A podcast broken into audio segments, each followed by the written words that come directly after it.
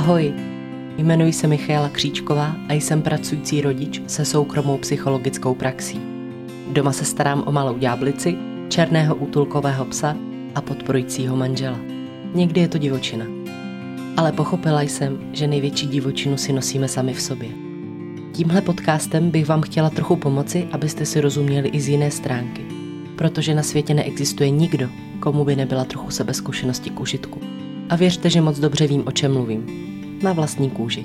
Tak se pohodlně usaďte a ponořte se do sebe. Vítejte u Everybody Talks.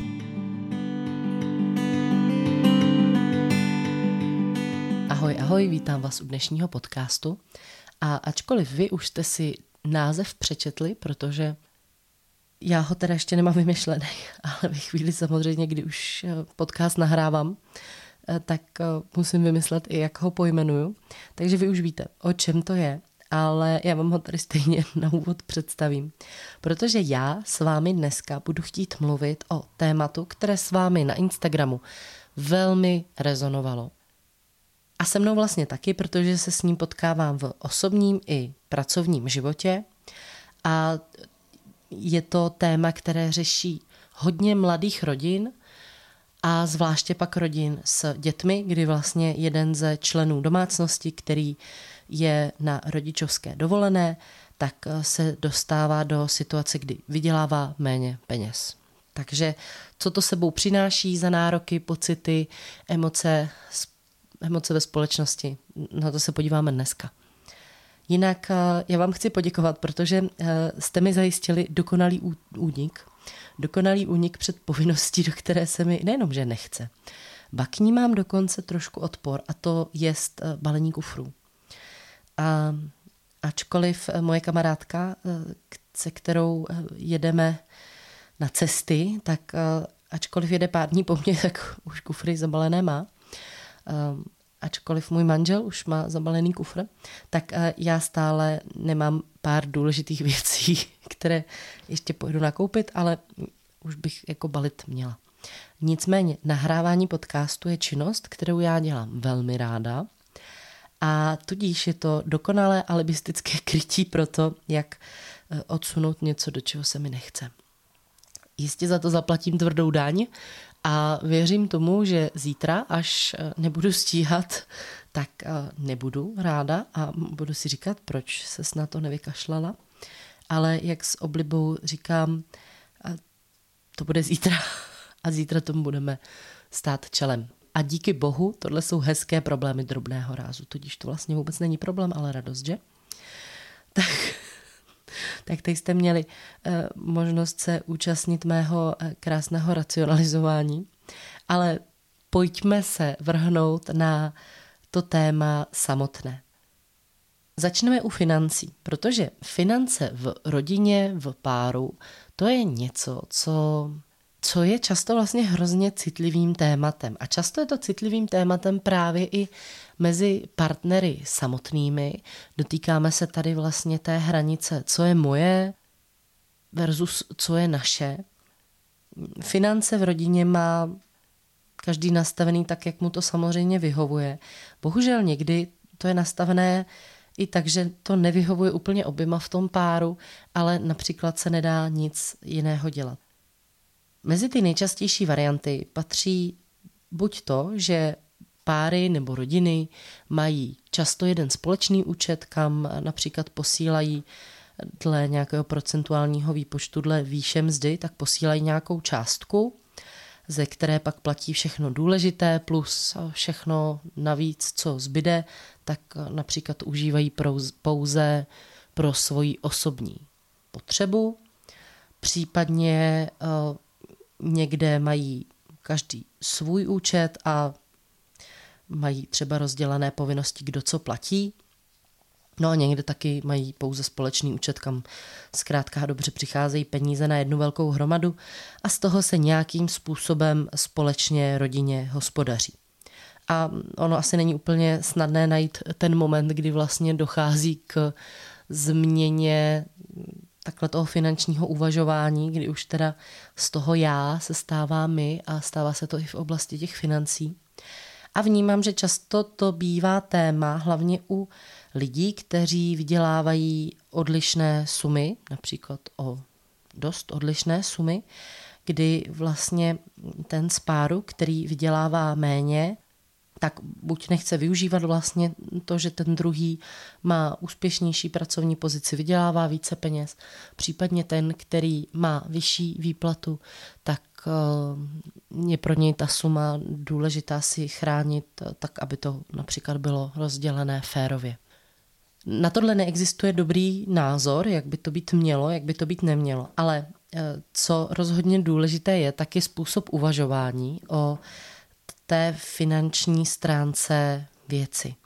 Protože, ať chceme nebo ne, tak ta situace, kdy ve vztahu, kdy už spolu například žijou dva v jedné domácnosti, tak ta situace, kdy ve vztahu je to tak, že jeden z těch partnerů si, řekněme, může dovolit uh, chodit uh, pravidelně nakupovat, pravidelně si může kupovat obědy, uh, večeře, kávy a nevím, jezdit na dovolené, investovat a tak dále, a ten druhý je například eh, rád, že eh, po tom, co poplatí mm, všechny požadavky, tak eh, si například ušetří na to, aby mohli jít jednou měsíčně na večeři nebo aby mohli jet jednou za dva roky na dovolenou, tak už je tam něco zvláštně. Jo? Tak už vlastně to budí takovou zvláštní emoci, kdy je to otázka, proč vlastně ty finance musí být v tu chvíli tak striktně rozdělené a proč eh, například tam je nějaký strach sdílet i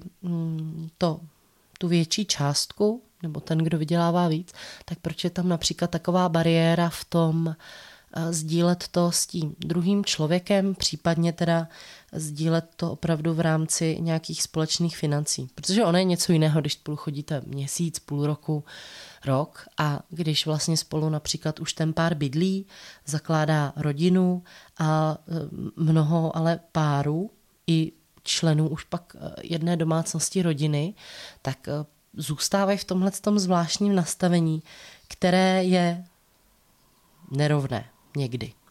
A ono často i bývá vlastně jako rovné, že ty jednotlivci vydělávají podobně do té doby, než do rodiny přibyde dítě. To je, to je často vlastně velký kámen úrazu. Protože finance nejsou úplně něco, o čem se dopodrobna bavíme ve chvíli, kdy se například rozhodneme přivést do života dítě. Ale přesto z toho vlastně plyne obrovská změna pro toho rodiče, který zůstává na rodičovské dovolené. Můžeme se samozřejmě bavit o tom, že ty dávky, které jsou nastavené, které rodič v rodičovské dovolené pobírá, že jsou ty jsou nízké, uživit, neumím si úplně představit, že by se z toho dalo uživit, eh, ale samozřejmě můžeme být rádi vůbec za to, jaký systém tady pro podporu rodin máme. Eh, to, že samozřejmě Tady nemáme úplně tak rozvinutou tu péči, když by bylo možné například chodit dřív do práce, tak eh, to je věc druhá a to se, to se asi sem nevejde do tohohle podcastu. Ale pojďme si tedy říct, že ve chvíli, kdy do rodiny přibyde dítě, tak jeden eh, z té dvojce najednou upadá do situace, kdy pokud do té doby byly ty finance rozděleny nebo stále jsou rozděleny, tak eh, se vlastně tenhle člen může dostat do velmi nepříjemných pocitů, kdy eh, často ženy, často to bývají ženy, protože přece jenom v naší společnosti je stále ještě větší procento žen, které jsou na rodičovské dovolené, tak eh, často se díky tomu právě ženy v této situaci dostávají do nepříjemného, eh, nepříjemného stavu, kdy ačkoliv teda domácnost, eh, děti a například vše ostatní je zajištěno, tak eh, oni sami se vlastně ocitají v nějakém velkém diskomfortu. Případně se eh, ocitají v nepříjemné pozici, kdy mají pocit, že se musí finančně zodpovídat, kdy zažívají pocity viny, že jim finance, které vlastně dostávají z nevím, jestli to je úřad práce nebo sociálka, které prostě dostávají z jakéhokoliv úřadu, tak že jim to nestačí, že je příliš nízký. Často vlastně dochází k tomu, že používají slova jako musím si půjčit od partnera nebo peníze mi nevystačily, potřebuju vlastně, aby mi partner dal víc.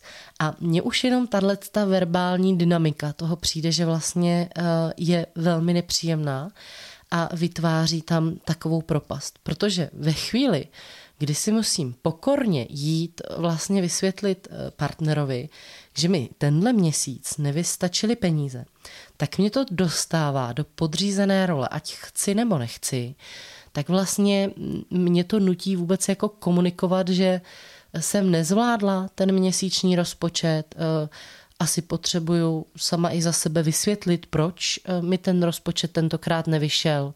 A eh, možná pak jako cítit vděk eh, za to, že ten partner mi dá nebo půjčí více peněz. A to samo o sobě je pro mnoho žen tak nepříjemná situace, že se vlastně díky tomu i třeba dostávají do tlaku, kdy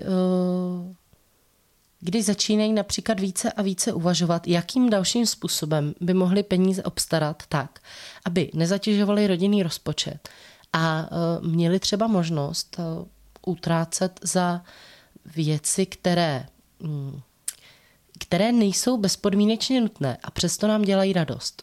Například výlet, sauna, kadeřník, cokoliv, vlastně jako cokoliv, co si na té denní bázi dopřáváme ve chvíli, kdy třeba vyděláváme, kdy si dáme kávu a oběd eh, někde v restauraci, kde prostě jdeme kolem. A najednou vlastně se ty ženy dostávají do koloběhu, kdy eh, jsou doma na rodičovské dovolené, starají se o dítě, díky čemuž teda vypadly z té sociální struktury, na kterou byly zvyklé. A ještě se často setkávají s tím, že najednou um, musí hospodařit s mnohem menší částkou peněz, než byly doposud zvyklé a stávají se závislé na tom druhém partnerovi, který vydělává. A samozřejmě, to, to je další věc, ta společnost to, to taky nedává moc zadarmo. Protože uh, hrozně často se setkávám s reakcemi typu uh, no jo, tak partner pohlídá a ty můžeš jít ven, nebo teď on chudák vydělává, ten to musí mít náročné. Já si vzpomínám například i z našeho života, kdy uh, moje starší tehdy kolegyně, tak uh, já jsem, já jsem rodič, který pracuje, který pracuje dobrovolně, protože mám práci, kterou miluju, kterou chci dělat a věděla jsem vlastně od samého začátku, kdy jsme věděli, že teda do rodiny přivítáme dalšího člena, že je pro mě důležité najít cestu, jak mohu i při rodičovské dovolené pracovat. Takže eh, pamatuju si na situaci, kdy jsme byli takhle s malou eh, u, u mých kolegyň, které jsou všechny ve věku mojí maminky, případně starší. A já jsem tam vyprávěla uh, vlastně o tom, že když jedu do práce, tak uh, že malou má, má doma manžel, že jsme si to takhle zařídili i, i u něj v práci, aby vlastně mohl uh, hlídat nějakou část v měsíci.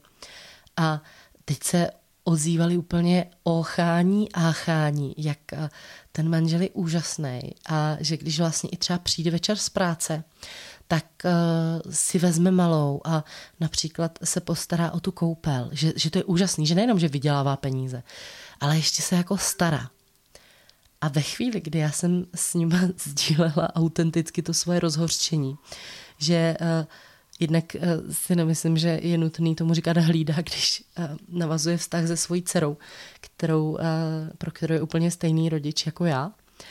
A ještě ke všemu, že teda vyděláváme oba, nebo že oba se podílíme na té společné finanční situaci, tak bylo vidět, jak vlastně tohle téma, tam jsem se úplně nedostala, úplně tam nebylo pro mě eh, možné proniknout, aby vlastně jsme byli na jedné vlně, což znamená, aby vnímali eh, tohle téma tak, jak ho vnímáme my, například v té naší malé rodině, A já vám povím jedno. Já už teď eh, pořád pracuju, pořád vlastně funguju v, ve všech těchto životních rolích.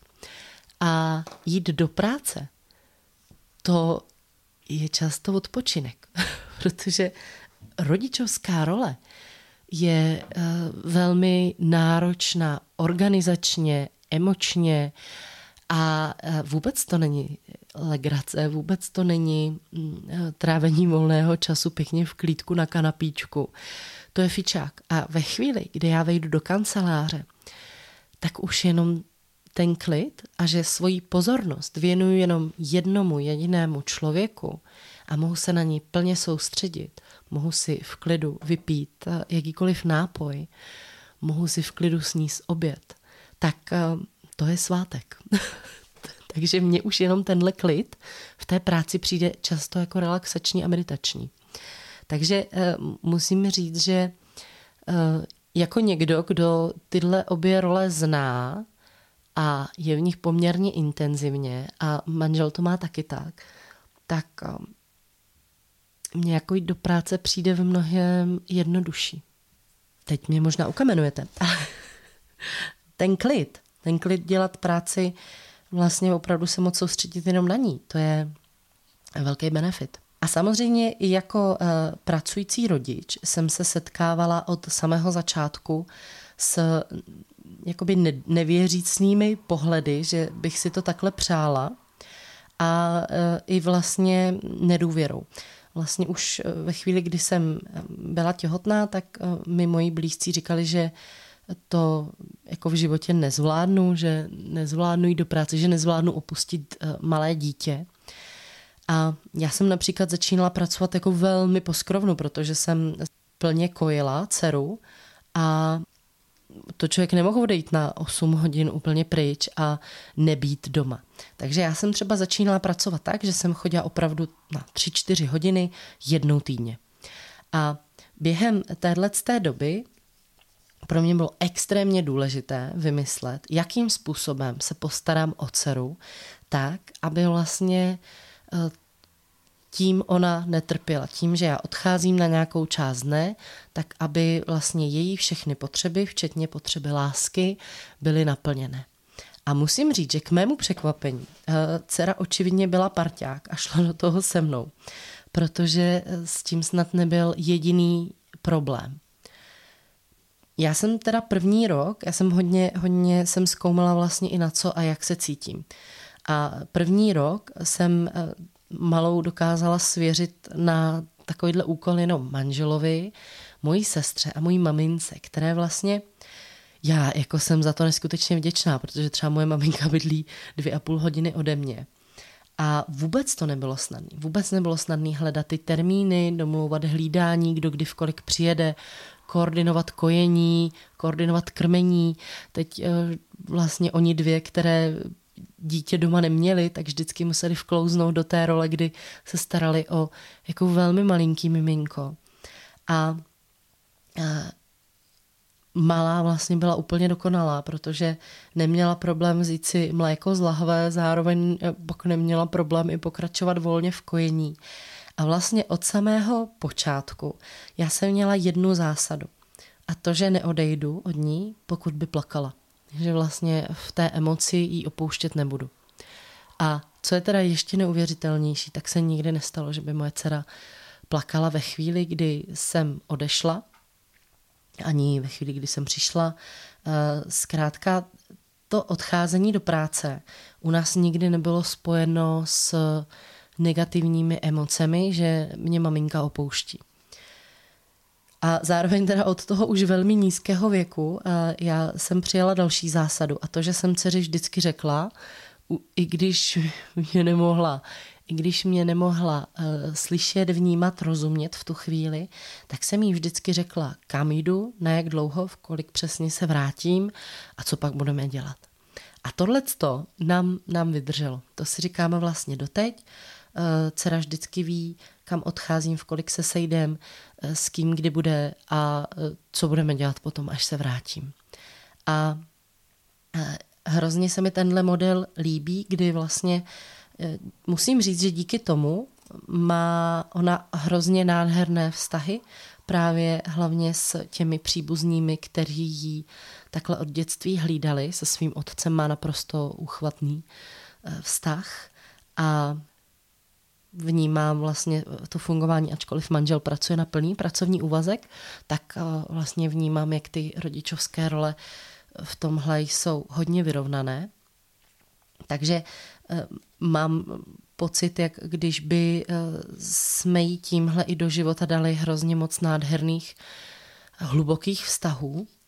A samozřejmě tenhle ten model, kdy moji blízcí jezdili hlídat, tak ten nebyl udržitelný. Dlouhodobě my jsme věděli, že je cca na rok. Což pak znamenalo hledání chůvy. A to bylo téma, teda to bylo obrovské téma, se přiznám. Protože Eh, já jsem i na chůvu měla jeden jediný požadavek. A to najít někoho, koho moje dcera bude mít ráda, s kým se bude cítit bezpečně a kdo bude mít rád ji. Takže vybírání chůvy se protahlo asi na půl až uh, tři čtvrtě roku a bylo to velmi náročné hledání, plné několika uh, selhání, kdy uh, vždycky jsme si třeba mysleli, že jsme někoho našli, ale ještě ve fázi zvykání se, což znamená, že třeba nikdy s dcerou nebyli sami, se ukázalo, že to nebude úplně člověk pro nás. A i vlastně přesun, um, přesun nebo a i vlastně to hlídání od chůvy pro mě bylo téma, že přesně neexistovala varianta, že bych odešla zatímco se dcera nebude s tím daným člověkem cítit bezpečně. Což znamená, že například eh, chůva, kterou eh, máme nyní, tak eh, tam nějakou dobu chodila hlídat zároveň, co já jsem byla doma, nebo co byl doma zkrátka nikdo jiný z těch nejbližších dceřiných lidí, tak aby vlastně dcera pořád tam měla toho blízkého člověka, ke kterému se může uchýlit, když bude potřebovat. A on tehdy do toho taky samozřejmě vstoupil covid, takže mm, pak velkou část toho zvykání jsem byla doma já, ačkoliv teda nepřítomna v kanceláři, ale vlastně umožnilo to velmi jako hezké a postupné zvykání se. Eh, teď je to tak, že kůva, my ji říkáme fufu, protože se jmenuje stejně jako dcera a tehdy dcera nebyla ochotná pochopit, že se někdo jmenuje stejně jako ona. Takže jsme jí potřebovali začít říkat nějak, aby to uměla dcera říkat. Takže fufu. No a naše fufu samozřejmě um, se stala člověkem, kterého my, uh, my už jsme do té rodiny taky přijali, protože je to vlastně tak úžasná osoba, že my jsme si ji zamilovali všichni. A bylo pro mě i hezké, že to vlastně i ve chvíli toho vybírání, tak to byl jediný člověk, který, když se otevřely dveře a ona přišla na pohovor, tak uh, moje dcera k ní šla a objala ji a odvedla si do pokojčku, že by si s ní chtěla hrát. A to v životě na nikoho jiného předtím neudělala. Takže už musím říct, že tehdy si získalo moje srdce. A uh, proces vybírání si člověka, které, uh, kterému vlastně chci nechat tu důvěru, že s mým dítětem bude jednat tak, jak já potřebuji, jak si představuji, že mu dá vlastně tu podporu, kterou potřebuje, tak to, to je kůmšt, to je kůmšt a vlastně v určité fázi by jsme si mohli říct, hele, stálo to za to? Stálo to za ty jako nervy, hledání, vyměňování, pohovory, stálo to za to? Stálo, protože pro mě například uh, ta potřeba nechat si práci byla obrovská, protože já svoji práci opravdu miluju. Je to velkou součástí toho, kdo jsem, nechtěla jsem se jí vzdávat a ve chvíli, kdy já nemám pouze mateřskou roli, tak musím říct, že se cítím jako mnohem lepší rodič, protože být doma na rodičovské a k tomu samozřejmě patří i domácnost.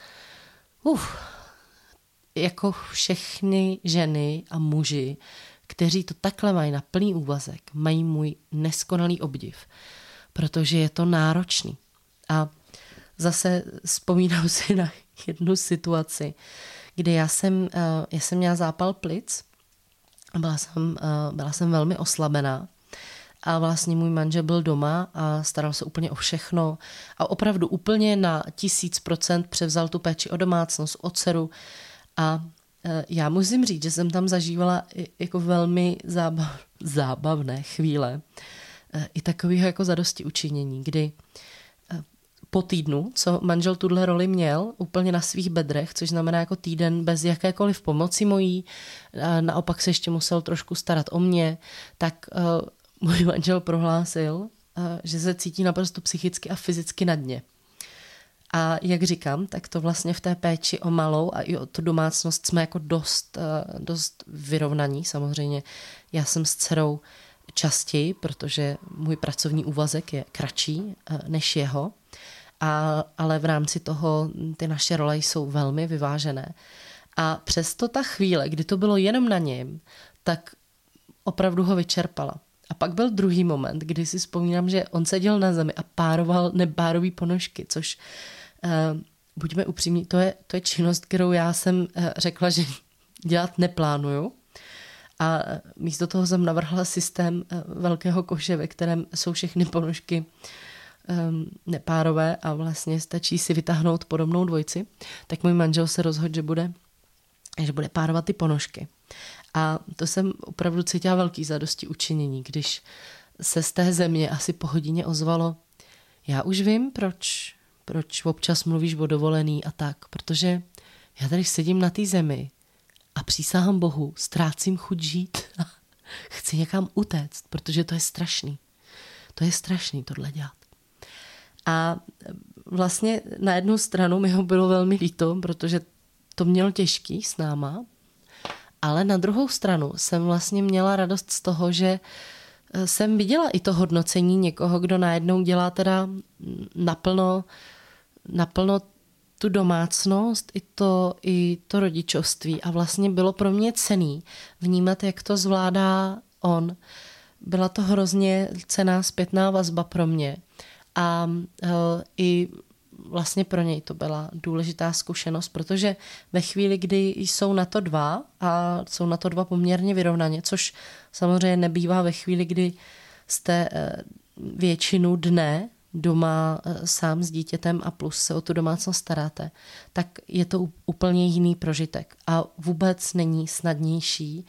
A třeba pro mě je naopak eh, to velkou výzvou, protože to není jenom eh, o tom skvělém tráveném času s dítětem, kdy si hrajete a skládáte a honíte se a chodíte po výletech. To je přesně i o těch praktických nepříjemných věcech eh, typu nemůžeme tady nechat tu domácnost úplně vybuchnout, protože tady žijeme a pak to je o tom prioritizování. Je potřeba udělat oběd, do toho dítě vás potřebuje, pláče vám u nohy, vy se ho berete na ruku, do toho se druhou rukou snažíte samozřejmě dělat všechno, co je kolem. Teď se to spálí, nebo se to nespálí, vy to dáte na talíř, dítě řekne, že to nechce.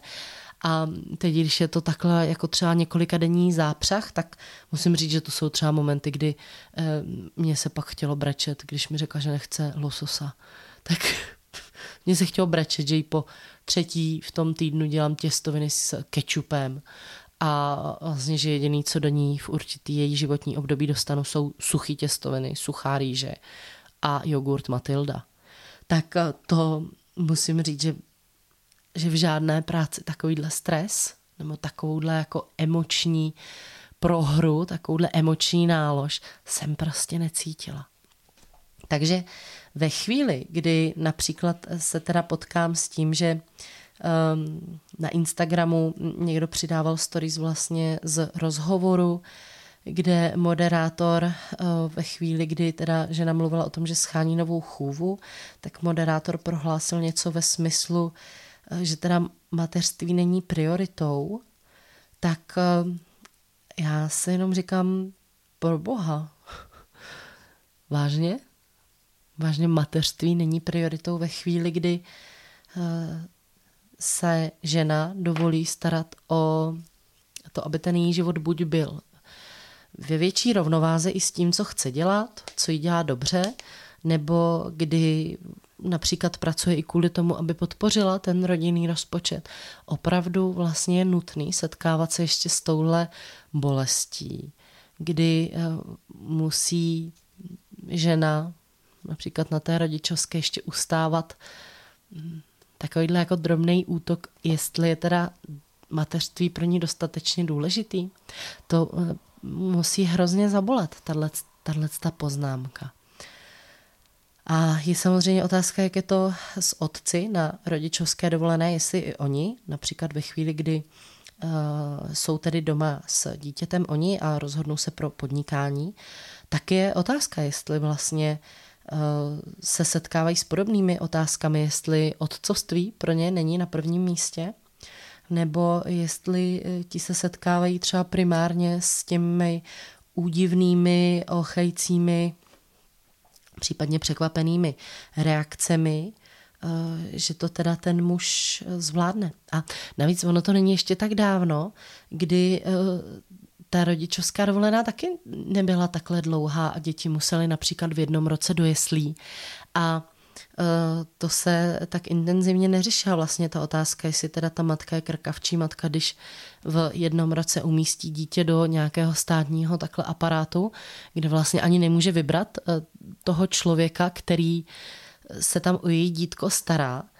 Já si vzpomínám na historku maminky mojí, ze, ze kterým mě teda, musím říct, bylo smutno.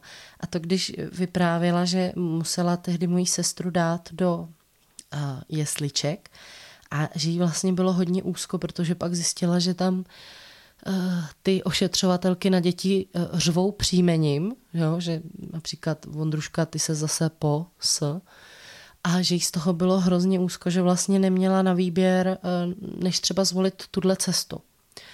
A ona teda, sestra nakonec potom chodila do jiných jeslí, které byly skvělé, ale tenhle ten trend, ty tři roky doma, nebo tři, čtyři roky doma, to taky není vlastně kdo ví, jak eh, stará eh, u nás tradice nebo zkušenost. Ono se nedá úplně říct, že jo, která ta varianta je jedna a ta nejsprávnější. Uh, ono se pořád říká, že dítě potřebuje matku, dítě potřebuje primární osobu, která eh, se o něj stará, která reaguje na jeho potřeby, což jsou často utěšení, láska, přebalení, nakrmení. Dítě potřebuje, aby tam pro něj takováhle osoba byla. My tuhle roli často dáváme matce, právě protože matka je v nejčastějším případě zdrojem potravy. Nicméně i matka je v téhle roli zastupitelná.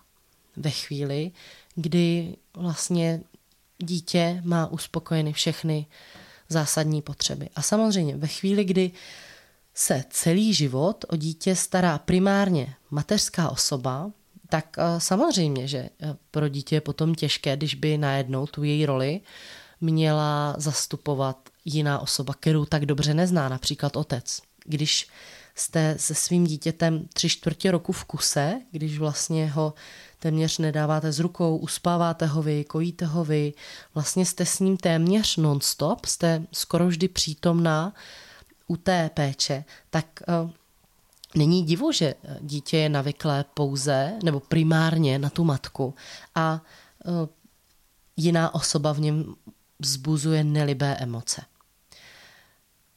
Mně osobně přijde v té sdílené péči důležité i to moci pustit toho druhého člověka, většinou teda druhého rodiče, do té péče o dítě tak, aby, aby to mohlo být vyrovnané, aby i ten druhý rodič měl sebevědomí v tom, že dokáže dítě utěšit i například bez eh, kojení, že vlastně ho může zastoupit, protože oni ty prsa s mlíkem jsou jako mocnou zbraní a e, ve chvíli, kdy například druhý rodič si není jistý, jakým způsobem by měl dítě uklidnit ve chvíli, kdy e, je nešťastné nebo když se mu něco děje, tak e, se vůbec vlastně nedivím tomu, že třeba do té výchovy i vstupuje mnohem méně.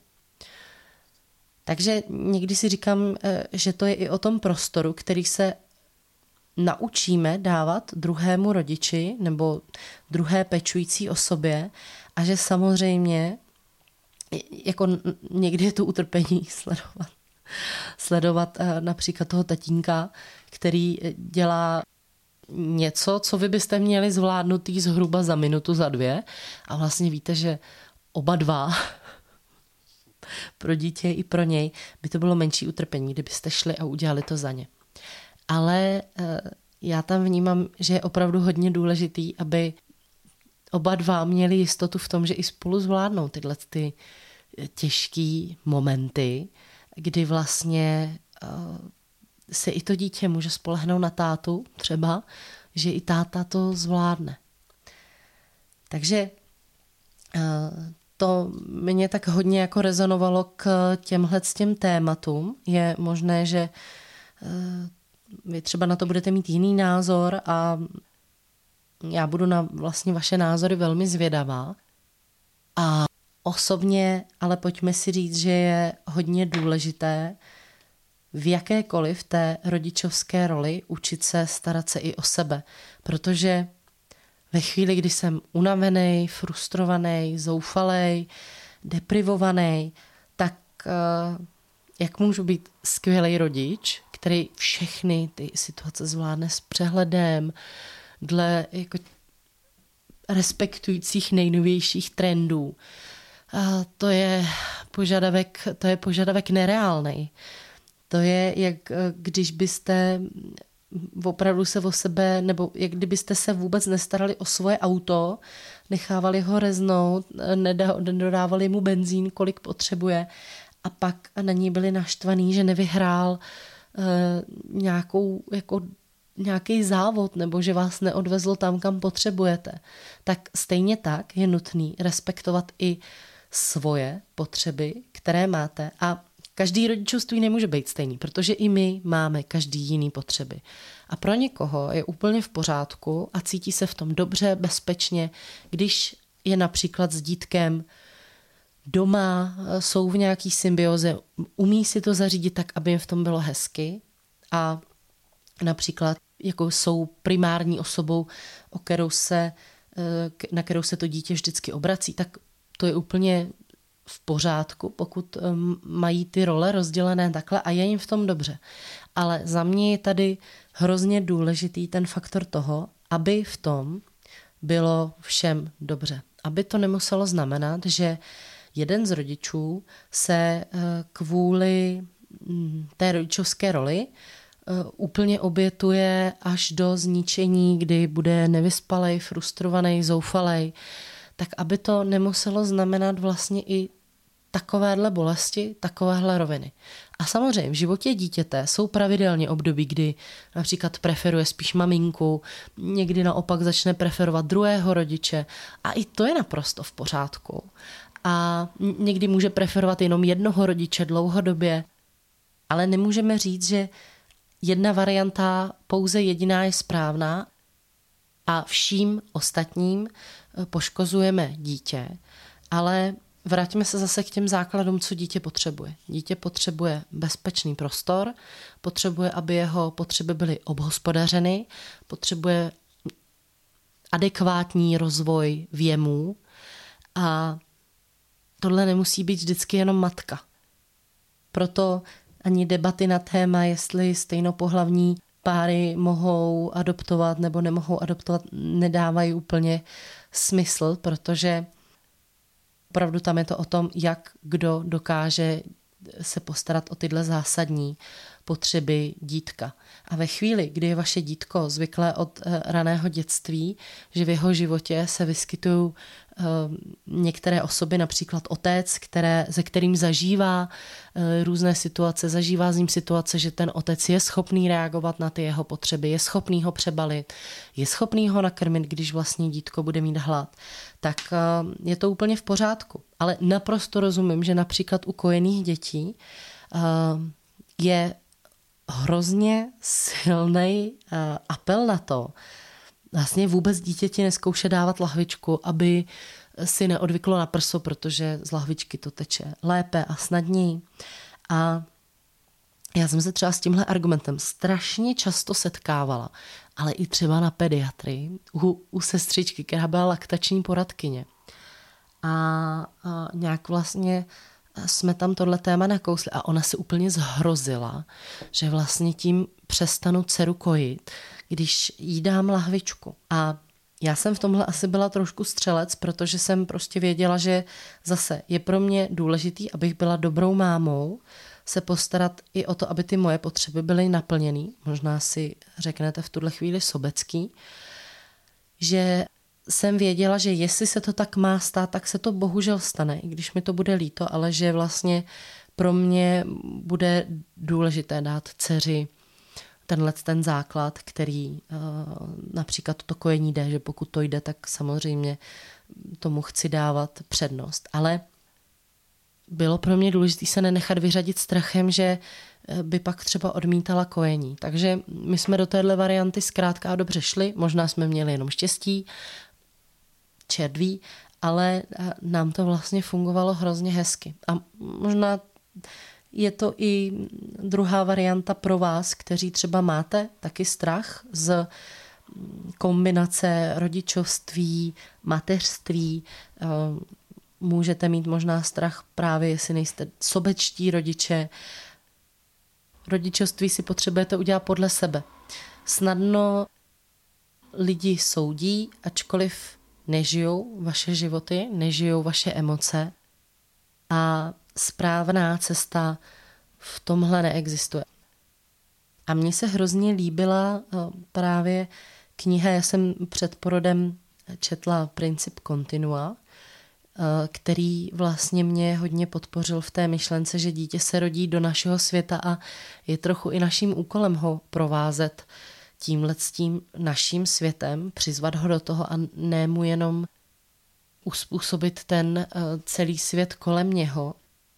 Největší sílu samozřejmě v tomhle rozhodnutí jsem čerpala sama v sobě, protože jsem věděla, co pro sebe potřebuju. A jsem velmi vděčná všem členům mé rodiny za to, že mi umožnili, že mi umožnili eh, se postarat o sebe v mateřství, že mi umožnili žít vlastně roli mateřskou i pracovní, protože ve chvíli, kdy já bych necítila bezpečí vlastně předat uh, dceru do péče někoho jiného, tak uh, bych vždycky volila tu mateřskou roli, i když by to samozřejmě znamenalo, že se musím zdát něčeho, co mám velmi ráda a vím, že je to pro mě důležité. Ale jsem strašně šťastná, že to takhle šlo, byla to pro mě obrovská priorita to skloubit a pokud vy sami něco takového řešíte, přišli jste eh, taky do nějakého konfliktu, máte strach vlastně možná jenom z toho být v té rodičovské roli pouze a starat se o domácnost, tak zkuste si položit otázku, jak byste si to vy představovali a pak uvidíte, jak se tyhle ty kroky dají docílit.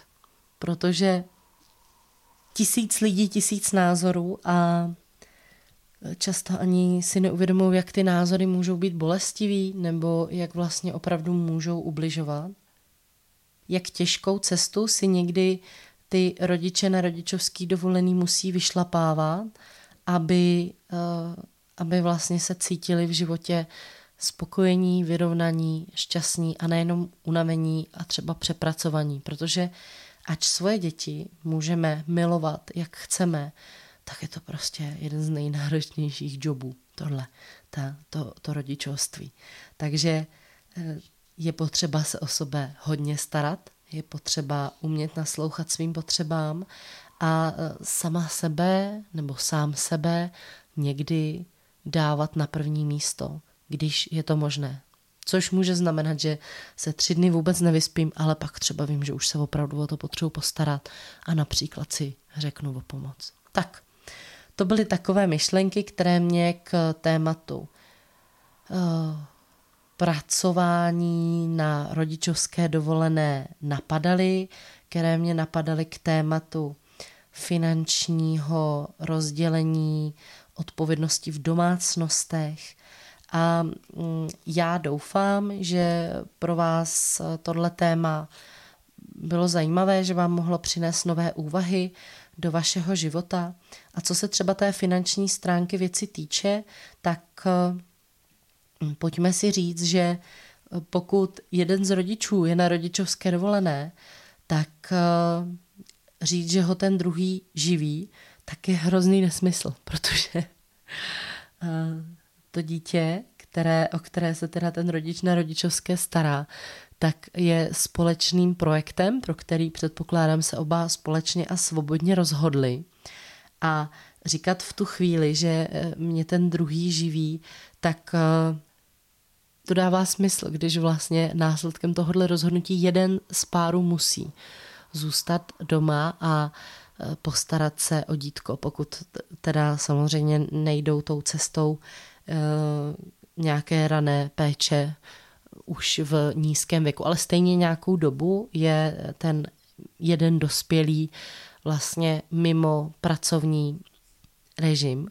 Takže aby si ještě musel prožívat propad v téhle oblasti a zažívat si vlastně nedostatek peněz, případně stud, finanční omezování, zatímco třeba druhého partnera se to nedotýká, tak eh, to nedává úplně smysl. A v podstatě si myslím, že téma o financích by mělo být jedno z důležitých eh, témat ve chvíli, kdy vlastně o rodičovství mluvíme, nebo kdy mluvíme o tom, co je třeba potřeba v tom rodičovství preferovat. Tak jo, eh, děkuji vám, že jste si mě poslechli. Přeju vám hodně sil v tom, aby eh, jste si mohli všechny fáze vašeho života nastavovat tak, aby vyhovovaly hlavně vám a eh, aby, aby vlastně lidé se o něco méně vyjadřovali k, k věcem a posuzovali věci, do kterých nevidí a ve kterých nežijí a e, doufám, že tenhle podcast pro vás mohl být v něčem inspirací. No a těším se zase, až se uslyšíme. Mějte se hezky a ahoj.